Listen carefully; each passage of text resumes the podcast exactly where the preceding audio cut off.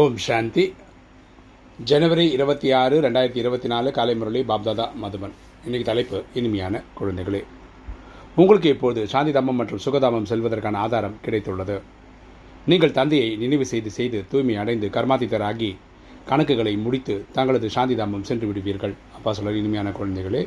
இப்போ நம்ம வந்து வீட்டுக்கு போகிறதுக்கும் சத்தியகோத்திரதேக செல்வதற்கான ஆதாரம் கிடைச்சிருக்கு. ஆதாரம் வந்து மண்மன பவ தன்னை ஆத்மாவினை புரிந்து ஆத்மாவின் தந்தை அன்பான நினைவு செய்யும் போது நம்ம அறுபத்தி மூணு ஜென்மமாக உண்டாக்கின பாவத்தை எரிச்சிடலாம்.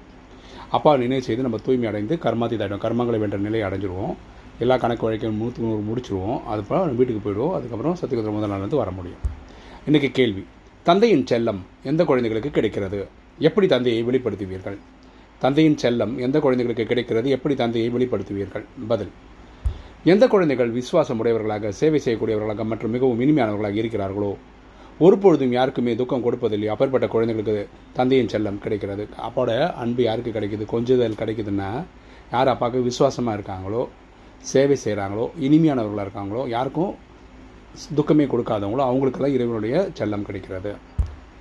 குழந்தை உங்களுக்குள் மிக மிக அன்பு இருக்கும் பொழுது ஒரு பொழுதும் தவறுகள் ஏற்படாது இருக்கும் பொழுது வாயிலிருந்து துக்கம் கொடுக்கக்கூடிய வார்த்தைகள் வெளிப்படாது இருக்கும் பொழுது மேலும் எப்பொழுதும் சகோதர சகோதரியின் ஆன்மீக அன்பு இருக்கும் பொழுது தான் தந்தையை வெளிப்படுத்த முடியும்.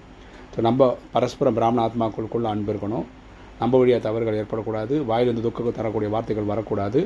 இப்படி இருக்கும்போது சகோதர சகோதரிகளின் ஆன்மீக அன்பு இருக்கும்போது தான் தந்தையை வெளிப்படுத்த முடியும்னு அப்பா சொல்கிறார் ஓகே இன்றைக்கி தாரணி முதல் பாயிண்ட்டு தேகாபிமானத்தில் வந்து ஒருவரை ஒருவர் துன்படுத்தக்கூடாது தேகாபிமானத்தில் வந்து நம்ம அடுத்த ஆத்மாவை கஷ்டப்படுத்தக்கூடாது.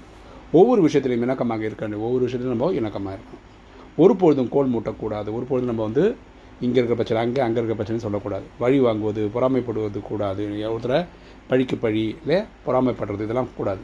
யாருக்கும் துக்கம் கொடுக்கக்கூடாது நம்ம வழியாக யாருக்கும் துக்கம் கொடுக்கக்கூடாது. தங்களுக்குள் மிகவும் இனிமையாக பால் பாயசம் போல் ஆகியிருக்க வேண்டும். நமக்குள்ள இனிமையாக இருக்கணும் பால் பாயசம் போல் இருக்கணும். ரெண்டு அதிகாலை எழுந்து அன்புடன் தந்தையை நினைவு செய்ய வேண்டும். அதிகாலையில் எழுந்து அப்பாவை அன்பாக நினைவுப்பார் தங்களுக்குள் தாங்களே உரையாட வேண்டும். நம்ம நமக்குள்ளேயே உரையாடல் பண்ணணும். சிந்தனை கடலை கலைந்து பாபாவிற்கு நன்றி தெரிவிக்க வேண்டும். இந்த சிந்தனை கடலை கடைந்து நம்ம என்ன பண்ணோம்? அப்பாவுக்கு நன்றி செலுத்த வேண்டும். வரதானம். தனது சக்திசாலியான ஸ்திதியில் நிலைத்திருந்து மனதின் மூலம் சேவை செய்யக்கூடிய நம்பர் ஒன் சேவதாரி ஆகுக. தனது சக்திசாலியான ஸ்திதியில் நிலைத்திருந்து மனதின் மூலம் சேவை செய்யக்கூடிய நம்பர் ஒன் சேவதாரி ஆகுக. விளக்கம் பார்க்கலாம். யாருக்காவது வார்த்தைகளின் சேவைக்கான வாய்ப்பு கிடைக்கவில்லை என்றாலும் மனசா சேவை செய்வதற்கான வாய்ப்பு ஒவ்வொரு நேரத்திலும் இருக்கவே செய்கிறது. எல்லாராலையும் போய் ஒரு மேடையில் ஏறி பேசுகிறதோ இல்லை சோஷியல் மீடியாவில் சொல்கிறதோ இல்லை கிளாஸ் எடுக்கிறதுக்கோட வாய்ப்பு கிடைக்கிறதில்ல. நம்ம மனசா சேவை செய்கிறதுக்கு வந்து யாரோட பர்மிஷனும் தேவையில்லை. ஈஸியாகவும் பண்ணலாம். சக்திசாலியான மற்றும் மிக உயர்ந்த சேவை மனசா சேவையாகும். மனசா சேவையில் தான் நீங்கள் எட்நூறு கோடி பேருக்கும் கவர் பண்ண முடியும். வாய் வழியாக பேசும்போது கேட்குறவங்களுக்கு தான் அது போய் நியூஸாக போகும்.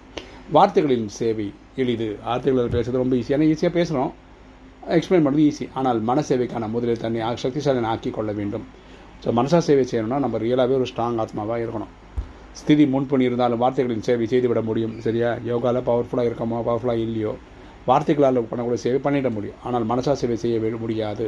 மனசா சேவை செய்யணும்னா ஆத்மா பவர்ஃபுல்லாக இருக்கணும். யார் தனது சேஷ செய்தியின் மூலம் சேவை செய்கிறார்களோ அவர்கள் நம்பர் ஒன் சேவதாரி. அவருடைய முழு மதிப்பெண்களையும் அடைய முடியும். அப்படிப்பட்ட ஆத்மாக்கள் தான் முழு படிப்புகள் அடைகிறாங்க. இன்னைக்கு ஸ்லோகன். லௌகிக காரியம் செய்தாலும் அலௌகிக அனுபவம் செய்வது தான் சமர்ப்பணம் ஆவதாகும். லௌகிக காரியம் செய்தாலும் அலௌகிக அனுபவம் செய்வது தான் சமர்ப்பணம் ஆவதாகும் அதாவது என் குடும்பத்துக்கு தேவையான எல்லா வேலையும் பண்ணுறீங்க ஆத்மான்ற புரிதலில் பண்ணும்போது அந்த சேவையெல்லாம் வந்து அலௌகிக சேவையாக ஆகிவிடுகிறது. ஓம் சாந்தி.